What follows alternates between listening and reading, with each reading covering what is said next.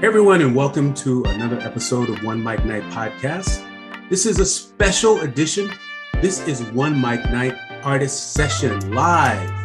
And I'm very, very happy because this episode is sponsored, and a big thanks and shout out to CitiCorp and N Y F A dot org who have given an opportunity for artists who were struck by the pandemic a chance to, you know, recoup and, and help them move forward with their art. So thank you, thank you, thank you a million times to uh, help the artists out there who, who need the help.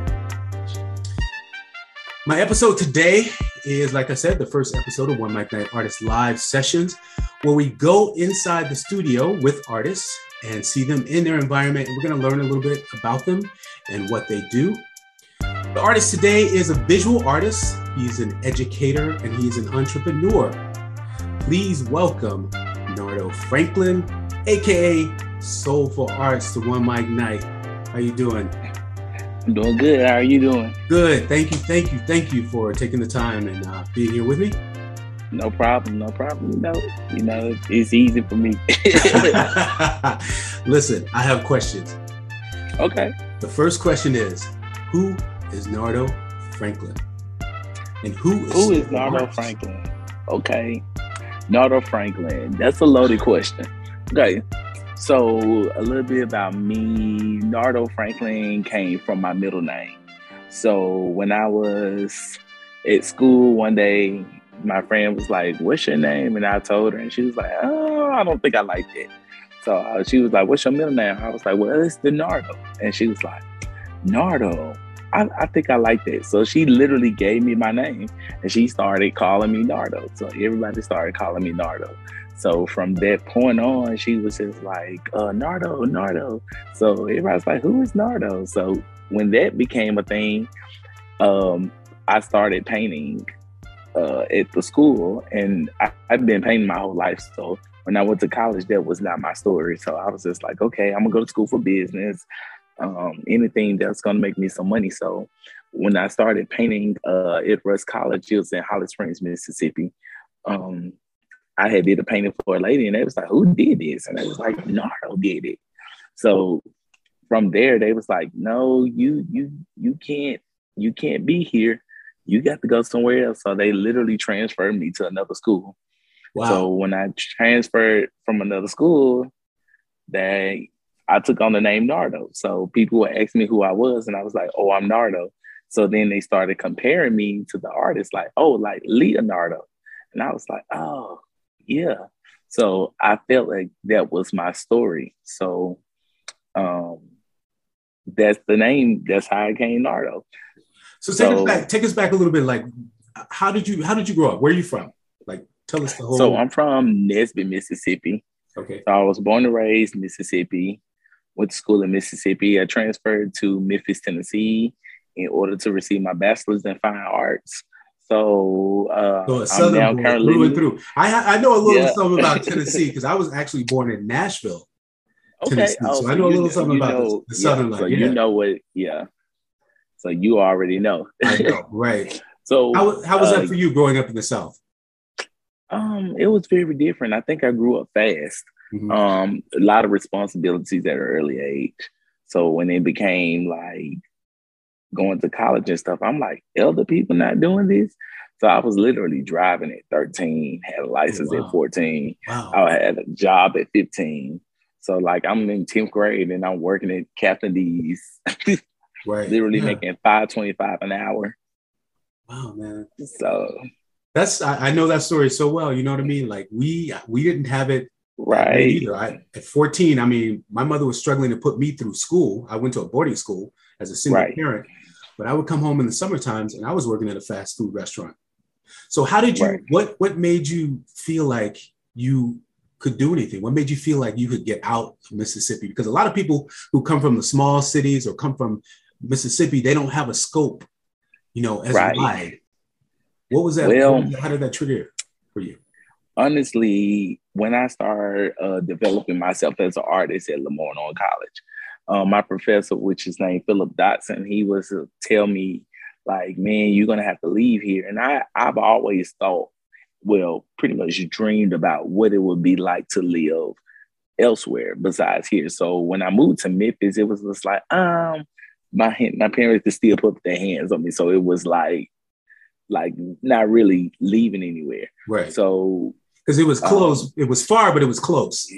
It was not even necessarily really far. It was like yeah. thirty minutes. So right. it was just like still a skip and a hop.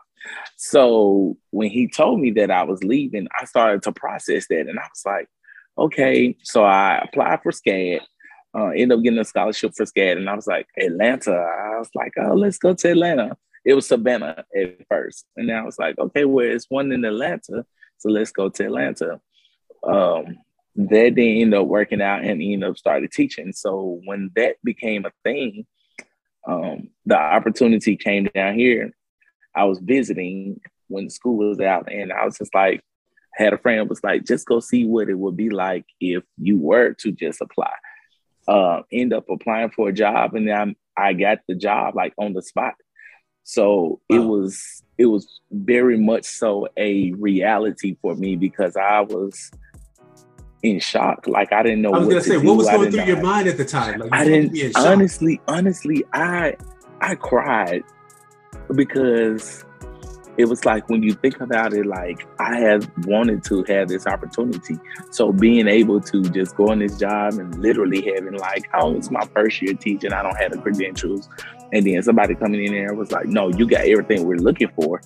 Um, I've already hired somebody for the position, but I want you. And it was just like, okay. So it was almost like a fairy tale. It's like, this can't be real. And then the reality really set in when I got back to my school in Memphis, Tennessee, and then actually physically saw the principal call and say, hey, we want one of your employees to transfer. And that's when it became a reality. And I was like, wow. So it's still unreal to this day. And I've currently been here for about um, right two years. And it's still like, is this real? Right, yeah. And that's what I wanted to say. Like, how do you how do you get the confidence, you know, to, to do what you do? Because a lot of times when we're navigating through life and we come from a small city or we come from a small place, right. and we're looking, our scope is worldwide or global. How where right. does that confidence come from? Was there somebody in your family that pushed you, or you, or was it the teacher, or was it um, friends? That it was more so. I, I would most definitely say it was more so uh, friends. Definitely my mother um, was a big inspiration behind that. Um, was definitely saying she wanted me to transition somewhere else to learn a different style of people, a different style of communication, different style of um, opportunities, how to address different things. So when that happened, it was like, she was like, I already knew it. So It was, it was, it was definitely one of those situations. Hmm. Now you mentioned LeMoyne College. That's a H B C U, right? Yes, LeMoyne-Owen is a H B C U in the heart of South Memphis in Memphis, Tennessee. Hmm. What was that like? So, um, LeMoyne-Owen College was an excellent experience for me. I had a uh, professor who would not take any slack. Like, when I first got to the college, his, I will never forget the words he told me was, you're going to either receive an A or an F in my class because I know you can do it. I want to see how well you can master it. And your grade will depend on how well you teach others. Ooh, and I was ooh. just like, that's a lot of pressure. For like, I was almost like, man, I just met you. You that's good. That's so, good. That's good um, pressure, though. You know yeah, what I mean? It was good pressure. good pressure. Uh, yeah, because he called me to his office and he was like looking at our artwork. He was like, what is this? I'm like, uh, it's the assignment. And he was like, no, this is art. This is what I've been looking for. What have you been doing? So when he gave me that push, it was like from then it was it was hard at first. Uh, receiving all the pressure because I knew I had the capability, but when you're in a area, the Mono College is a small college, so you have like fifteen other talented artists that was just phenomenal, and here I am coming in like they have already steps ahead of me. So it was literally almost like a fight to move from being able to do work in the hallway to actually being able to do work in the classroom because kids was already set up. Like wow. everybody had their station, they had their areas, mm-hmm. they had their place of inspiration. So it's like when you're coming in as a newbie, it's like, who are you and why do you think you're going to sit in my spot? So it was almost like from that day, it was like a dominance. You had to literally push your way through these other fifteen artists and show them what you were made of. I like that because it's either it's either do or die. You know what I mean? Like you're fighting, was, you're fighting it, for your spot. And he it was, was. Yeah. And he's spot on because he told you you're either going to get an A, you're going to fail. So you got to fight yeah. for what you want. Yeah, right? It was. And and yeah, that most definitely. And I, I most definitely appreciated that experience because um, growing up, I went to a predominantly white uh, schools or whatever. And it was never like that. It was more so everybody had their own style. Everybody was just once united. And when I come to this H B C U, and it was just like, no, we're not united. You, your own person. Everybody's their own person. Now, what you gonna do to put yourself on top? Wow. And it was it was a reality check. Like, how bad do you really want this now? So it's not like the cute was out the door. It's like, oh, the painting, oh, you can paint, oh, you can draw. All that's out the door now. Right. It's almost like now that you have it, what can you do with it? How can you advance it? How can it was, you? It was a creative competition. It was all, it was a competition, but it was a friendly competition in the pursuit of. I I would definitely say it was a competition, but friendly. Some days, mm-hmm. some days it was very hard. Um, it was it was almost like um, how would I say it? It was like almost fight to the end. Like, are you strong enough to withstand the situations that was going to come in hand? And we would have uh, art shows and things like that. And the crazy part about it is we would be putting in work. I will never forget my first show. I did twenty-two pieces. Like I was just booming. I was booming because I was like, I got to get on top. So we had did this show we called L O C Sunday, which is like a big event. Uh, that shows what the college is doing. So during this show, they would have a professional artist to come in and literally say, after we put this show up, who gets to stay and who gets to leave. So it was just like, man, like it was so wow. much pressure. That's a lot of pressure. That's a lot it of was. Pressure. So yeah. it it it brought out the reality of what is life going to be like when you're actually having to put your work into other places that you're unfamiliar with. How are you going to make yourself stand out? How are you going to make your presence be known versus just being sitting in the corner and waiting for somebody to notice you? Right. What are the kind of things that they teach you in art school? I've always been curious. You know, so um, you have a class, you have classes. What are the what are the things they teach you? So pretty much I would say that my art school was different from a lot of schools that I've heard of. A lot of schools that I researched before I actually started going to college would tell you, oh, you'll take oil painting class, or you'll take acrylic class, or you'll take drawing classes, things like that. So my main focus for art was being able to be creative in my aspect. And I was never the type of artist that was able to be told, you have to draw this. I, that just didn't work for me. So when I was going to like the Memphis College of Arts and the Art Institutes and the Savannahs and all of the uh, these prestigious art schools, I was thinking like, do I want to be really restricted? So this school was much different because once he would give us an assignment, he saw my creative voice. And then from that perspective, he was like, okay, go on on your own. Right. So that is what helped develop my mindset. And even with the developing of my mindset, it was more so of a whole thing. It was a physical thing. I had to um, think about the way that I conversed. I had to think about how I dressed.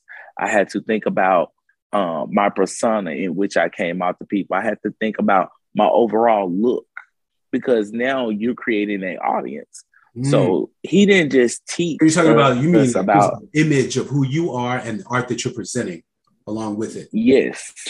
So it was necessarily about, I will never forget, I painted this painting and it was black and white. And he was like, oh, it's very nice painting. But he was like, um, it's nice for Walmart. And I was just like, man, why is this man so tough? Wow, wow. But what, what he would mean? tell me is, he was saying that it's a pretty picture. And which it was. He said, I'm not saying that the artwork is bad. I'm just saying it's pretty. But there is no presence of you there. There is no representation right. of who you are as a person. Right. And that's why I said, like, you know, we're going to this school, like, it's like you couldn't just paint. You really had to know who you were. And it was a process of going through different situations and finding out what situations influenced which pieces. And it was crazy because it felt like at that point, my life started turning around. I started dealing with a lot of things that I have never had to deal with in life. I had to deal with a lot of uh, perspectives. I had to deal with a lot of criticism. I had to deal so because, with a lot because of- because of the art, you mean it, you had to deal with things yes. internally with yourself in order yes. to- Okay. Yeah, because wow. it was just like, we're in a time now where money is like an instant thing. Like people want to have quick money. So when you decide to take a life change for yourself, um, a lot of people don't know that when I was at uh, Rust College, which is the college in Holly Springs, Mississippi, I was in my fourth year of college. So for me to actually make a rational decision and say that in my fourth year as a senior, I'm going to transfer to another school and possibly start over as a sophomore or a freshman to actually focus on the career goal that I should have started with in the beginning. That was a big thing. I was like facing a lot of people like, oh, you're wasting money. What you gonna do? Oh, you're gonna be in school forever. The art is not gonna get you there. So I literally had to develop a thing within myself that said, I'm gonna make this goal because that's been my life dream. And not only am I gonna make this goal, but I'm gonna show people the different perspectives in which I can be successful in this goal that I have chosen to make for myself. I love that. I love it. It doesn't matter when it comes, but when you find that day where the passion hits you That's about true. What you're supposed to do, and they call it, you know, that light bulb moment or whatever you want to call it. Right. Most it's, definitely. It's right on. It's right on time. It doesn't matter. It doesn't matter when it is. When you find it. I like that. Most definitely. I love so. that. So now you're a teacher also. Yes, I'm a school teacher. So some of the some of the things that you learned from a student, do you ever apply those to your to your teaching? Or yes, are completely different. Yes, um, definitely. I will never forget the one year that my first year of teaching, I um, did a painting, and it was just like a barber cutting a little boy's hair, and it was just like uh, the painting was originally done by someone else, but. Um, I was doing an art show in the school. I was just giving, you know, doing work in the class, and I saw the painting, but I painted in the, painted the uh, composition in a different light. Um, I had a student uh, in my class, and he would uh, talk about going to an interview at school, and I was like, "Oh, you know what you're gonna wear?" He was like, "Oh, I'm gonna put on some J's. I'm gonna put on my snapback," and I'm just like, "Are you going for a job or are you going to play ball?" Like. And he really thought that making uh, seven dollars at a job was the max he could make. And so when I recreated this composition, I called the painting Lil Mark because it just symbolized a old man who was cutting this young boy's hair. And it just told me that these kids really need someone to look up to, to inspire them. Because the next day I told Lil Mark, I said, well, LeMark, you can't go to an interview like that. I'm sorry. You you just can't. And I bought him a shirt and tie. And I was like, man, if you choose to wear it, then you wear it. But he had really said it. No one ever told me how to dress for an interview. And that became a reality for me. You know? I love it. I love it. So that painting meant a lot, because it was just like, if no one's teaching the correct way or the correct aspect, then how do you expect the students to be successful? Right. You feel that responsibility just in general in life? I mean, is that? Oh, yes. Um, taking on the responsibility of a teacher comes with a lot. I tell people that it takes a village, and we're part of that village. And yeah. if you really think of it, we're a big part of that village. Um, we're almost like parents. We're mentors. We're friends. We're, you know, uh, comforters. You know, we're we're we're there to uh, grasp those kids, because if you really think about it, a child wakes up in the morning, six o'clock. They spend most of their go their morning, six to about eight o'clock, with their parents. From that time of eight o'clock to five o'clock, they're literally with us all the time. So we have a, a sufficient influence on their lives. Absolutely. So a lot of times when they come home, parents are not like, okay, let me spend time with you. Let me talk to you. Let me ask you about how your day was. They're not asking that. They're asking, uh, can you just go get, get ready for bed so we can get up in the morning? Right. Yeah, because you, you're right. You you are the ones who are absorbing everything that the child is dealing with at home. Plus, as an art teacher, you're you know you're you're you're trying to make them think in creative ways too. So you're teaching them things right. as well. So it's a lot. And sometimes, sometimes a lot of times in my class, I know that I have faced situations in which I have to deal with the child's emotional standpoint emotional that's standpoint. at home before right. we can even get to the aspect of getting work done. Right. Because it's almost like you thinking as an adult, you can't ask a child to physically come in, sit down and do work done when they woke up with a bad morning or they, they've had a, a, a rough night. So if you can't deal with that emotional aspect before you ask them to even take a ta- uh, chance of doing work, then you're going to really have a hard time. Right. Do you find yourself teaching um, any kind of history of arts, like artists, and then, or do you find, yes. find okay, do you find yourself just teaching art, like how to do this? Well, I teach art, and then I also teach the history of art, and then I also teach different aspects of art. Um, I teach students how to be become entrepreneurs through art, and I let them know that art is that's not something as such as physical painting or drawing, but art can be uh, architecture, it can be designs, it can be jewelry making, it can be graphic designs, it can be gaming, all of those aspects that they can choose to be entrepreneurs in. Um, a lot of times that's not taught. People tend to see the physical part of art, but not the actual part of art. Right. Um, so I tend to make sure I do that. I tie a lot of it to history, uh, like big events. Like currently in my class, I'm teaching my students Basquiat. A lot of times um, we forget about those artists because everybody is so focused on creating their new styles. Um, Basquiat was one of those young artists, and I was trying to tell them that, you know, with Basquiat, hey, he was like young. He created this artwork, and it wasn't necessarily just, oh, how pretty it was or how nice it was.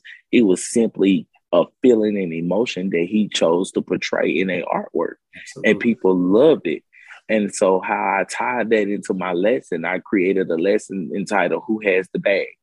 And I uh, compared him to uh, the rapper Jay-Z.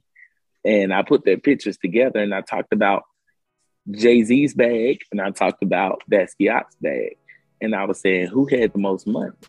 So Jay-Z recently took a picture with a Basquiat painting that he purchased, and the kids was like, wow, he he really spent that much money on that. And I had to let the students know it's not about how things look, but it's about the message that's given and about the person behind the work. So when they started to realize that that is the aspect in which you need to go for creating your business and doing artwork and just living life in general, then it became a reality. Then it's like something clicked in their head, like, oh, wow. You're absolutely right. It's people buying into the image of who you are and your story behind the art. Right. You know, and then as we Most interpret definitely. the art, you know, that's where we get all the, the different feelings and emotions and things like that. But people are buying into you and your story and what you're putting on the canvas or what you're putting on paper or what you're putting on, you know, whatever the medium is you're working in. Right, right. Yeah. And that's how. That's, that's, definitely, how that's definitely a big. That's definitely a big thing. That's huge. Now I see some of the artwork in the background. And yes, it's yes. Beautiful, beautiful, beautiful. Thank it you. Looks like. It looks like kind of, I don't know if it's two different series of works that you're doing, but two look like they're very vibrant in color, and the other one looks like a black and white series. Is that right? Oh, so these these are these two are my original works that's here. Okay. Um. So in this original work, uh, this is what I entitled, what I talked about in my class, my Mondrian series. So uh, well, I taught the students about Piet Mondrian, and I was talking about the modern styles of primary colors that he used. So I created this composition in, in order to represent um, that style of artwork. Right. Now, just this just woman, for the people who are watching, I'm sorry, I don't mean to cut you off, but just for the people who are watching, Mondrian, uh, he was French, right?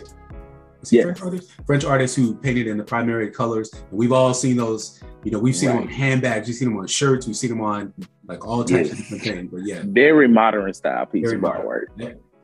So I was teaching the kids how to um, to create different aspects of artwork using Mondrian style.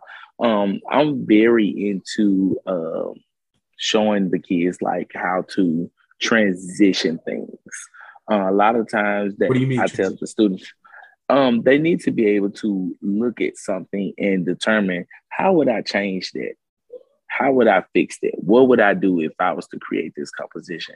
And that is a very important aspect. And it's not just a art thing, but it's a life tool. If they're presented with a situation at school or at home, then they need to know how to look into depth of that situation and be able to analyze how they would handle that situation. Hmm. Interesting. And I guess like also too, it's it's a way of taking something that may be a piece of history and you're mm-hmm. updating it to a modern, like putting your own twist on a, on an Most definitely. or a classic piece. Most definitely. That's the artist. Most way. definitely. Yeah. yeah. So it, it's very fun when you actually um, see the kids come to life and just see some of the ways that they actually Uh, comprehend what you're telling them, and then they just take it and run with it, and it's just phenomenal. Because I actually paint with my students when I'm in class. I don't just uh, give them a whole bunch of words and history and tell them what to do. I actually let them see me physically working with them so that they know I'm working with them and not against them. I love that. And see, that's where the inspiration comes from, because a lot of times, you know, we can talk about things. We can talk about history. We can talk about all those right. things. But when you actually see someone who's tangible doing it, right. then I think that's where the inspiration comes from. For Most these definitely. And that makes a big difference. It Believe it or not, um, a lot of we're in the we're in the age of what I consider uh, the kids have been saying, the show me state now. So like if you're having the kids, they don't want you to just tell them they can do it. They want to see you do it. And that's one of the aspects that I've having to see this year a lot. I like that. What about the other two paintings on the top there? Okay, so this uh, this painting here, mm-hmm. that is actually one of the paintings that I did when I was teaching the kids pop art. So we was learning a uh, different pop art style, and I was just showing them how to be bold, how to be vibrant, not necessarily having to make things look real, but make things look the way you want it to look and be representing yourself. I like that. Uh, I did the lines in the middle of the painting off center because I wanted to let them know that everything doesn't have to be perfect and still be good.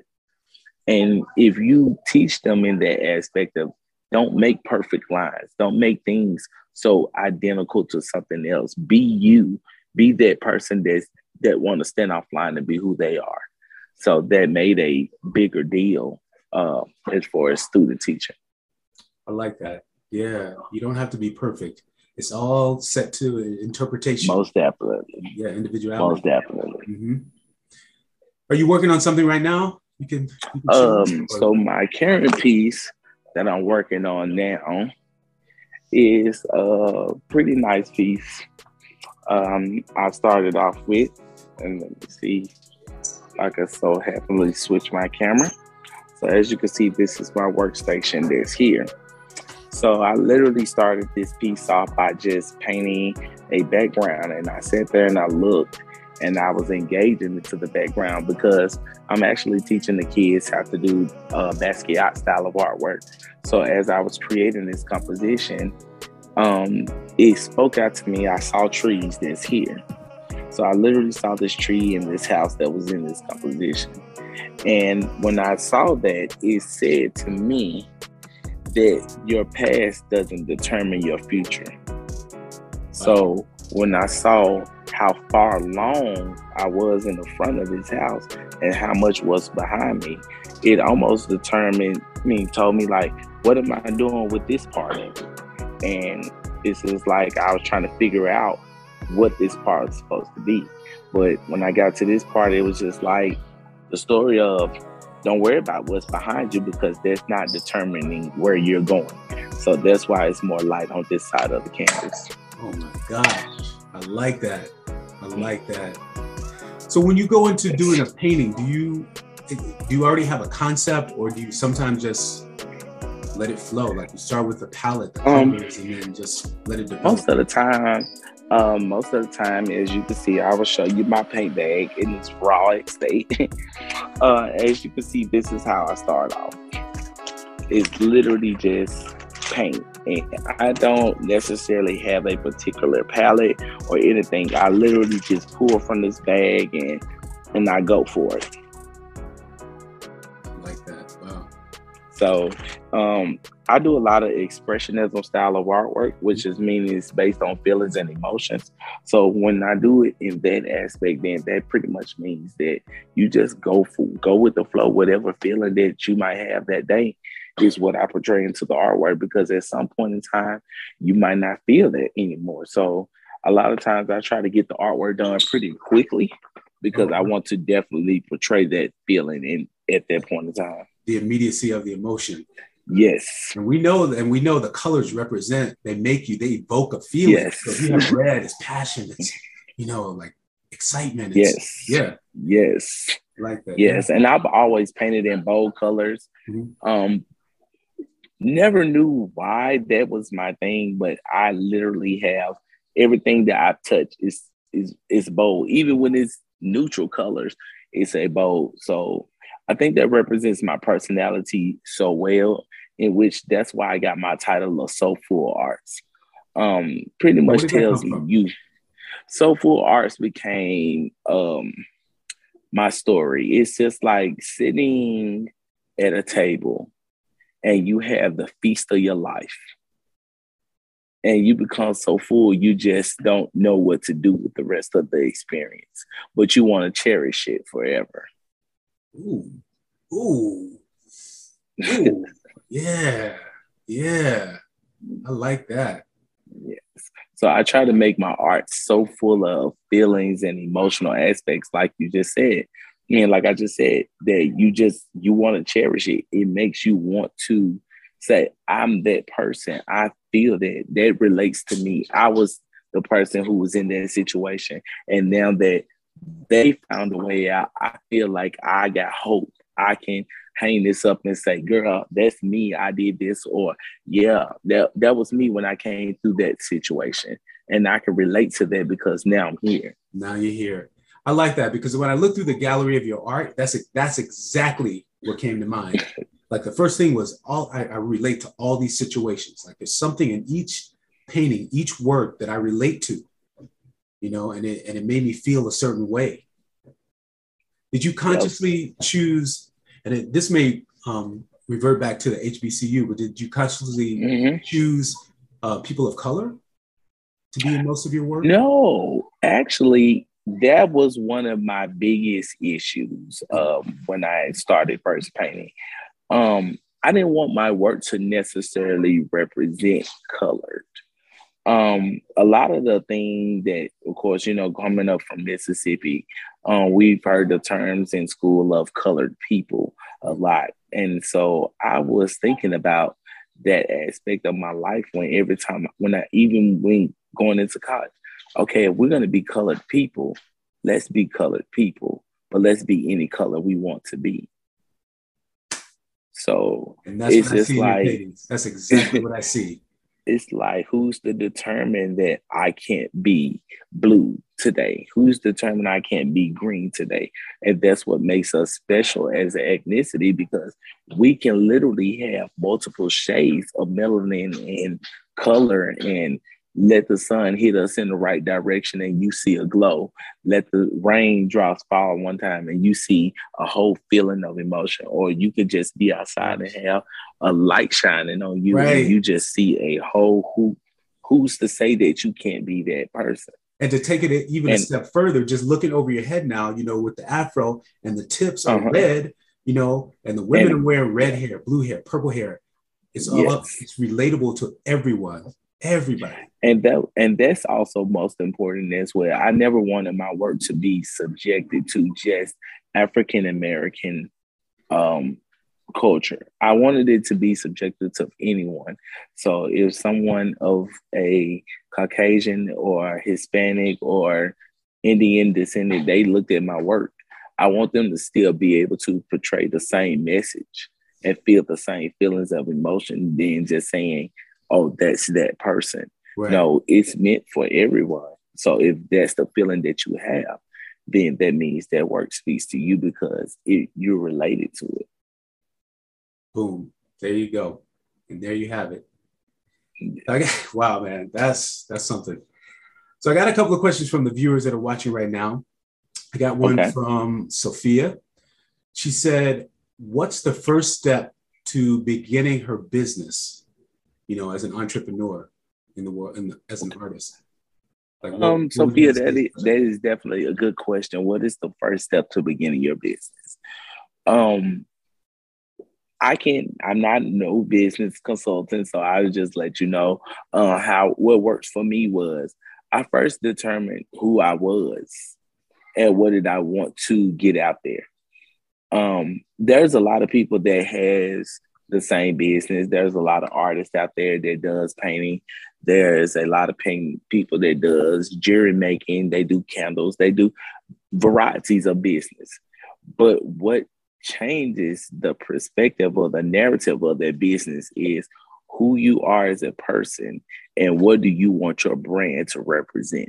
So I will most definitely say, figure out what it is that you want to sell, what do you want to, your brand to represent, mm-hmm. and how does it relate to your personality when people think of you and your uh, product. Um. Tamika wants to know, she's an artist and a poet. Uh, okay. How did, no, Tamika wants to know, how did you know, how did you know this is what you wanted to do? Like, how did you know? And I think we uh, kind of um, answered that one already, but she wanted to know, how did I, you know this is what you want to do? I literally won my first art contest in third grade. Mm-hmm. And I drew a pink house with blue curtains and grass and that, and literally from that day when they came back, and I was literally in the class contest and I won at the fair and I came back with third place. And from that day at what, eight, seven, I knew then that, hey, I'm going to be an artist when I grow up. And I pushed that my whole life. Like that was always my M O, is to be an artist. So when Christmas time came, for me, I didn't want toys. I didn't want shoes. I didn't want any of that. I wanted canvases. I wanted paint stuff. I wanted art kits. I wanted art sets. Um, I would ask my teachers for the back of my worksheets to draw on, like if they had any extra worksheets. Um, so it was pretty much like at that point, like, are you going to give up this dream or are you going to go forward? So I did it. That's when I knew that at, and I made a promise to myself that at the end of this journey of college, I wouldn't do anything as far as a career unless it portrayed to art. That's the journey right there. That's how you know. Yeah. I love and that. It was very, and it, it's worked since then. It's worked, yeah. Um, well, listen, I want to thank you for your time. Thank you for being on this One Mic Night artist session live. Uh, Please you. tell everybody how we can get in touch with you. What's the best way? Okay, so you can you can find me online at w w w dot soulful arts gallery dot com. You can also check me out on Instagram at soulful underscore arts. You can find me on Facebook at uh, Soulful Arts Gallery, Nardo Franklin, or you can also find me at Nardo Franklin on Facebook. There you go. You got the information. Make sure you check him out. He's got most definitely go follow me. And I know, and I also know that you have art that's um, affordable for everybody too. That I do know. Most definitely. I think that is very important. Mm-hmm. Uh, going back to the first question, um, being able to get yourself out there and make it affordable for everyone. Uh, we're now in a time of where, of course, COVID is definitely real, uh, and people don't really have the money that they are right. uh, wanting to spend.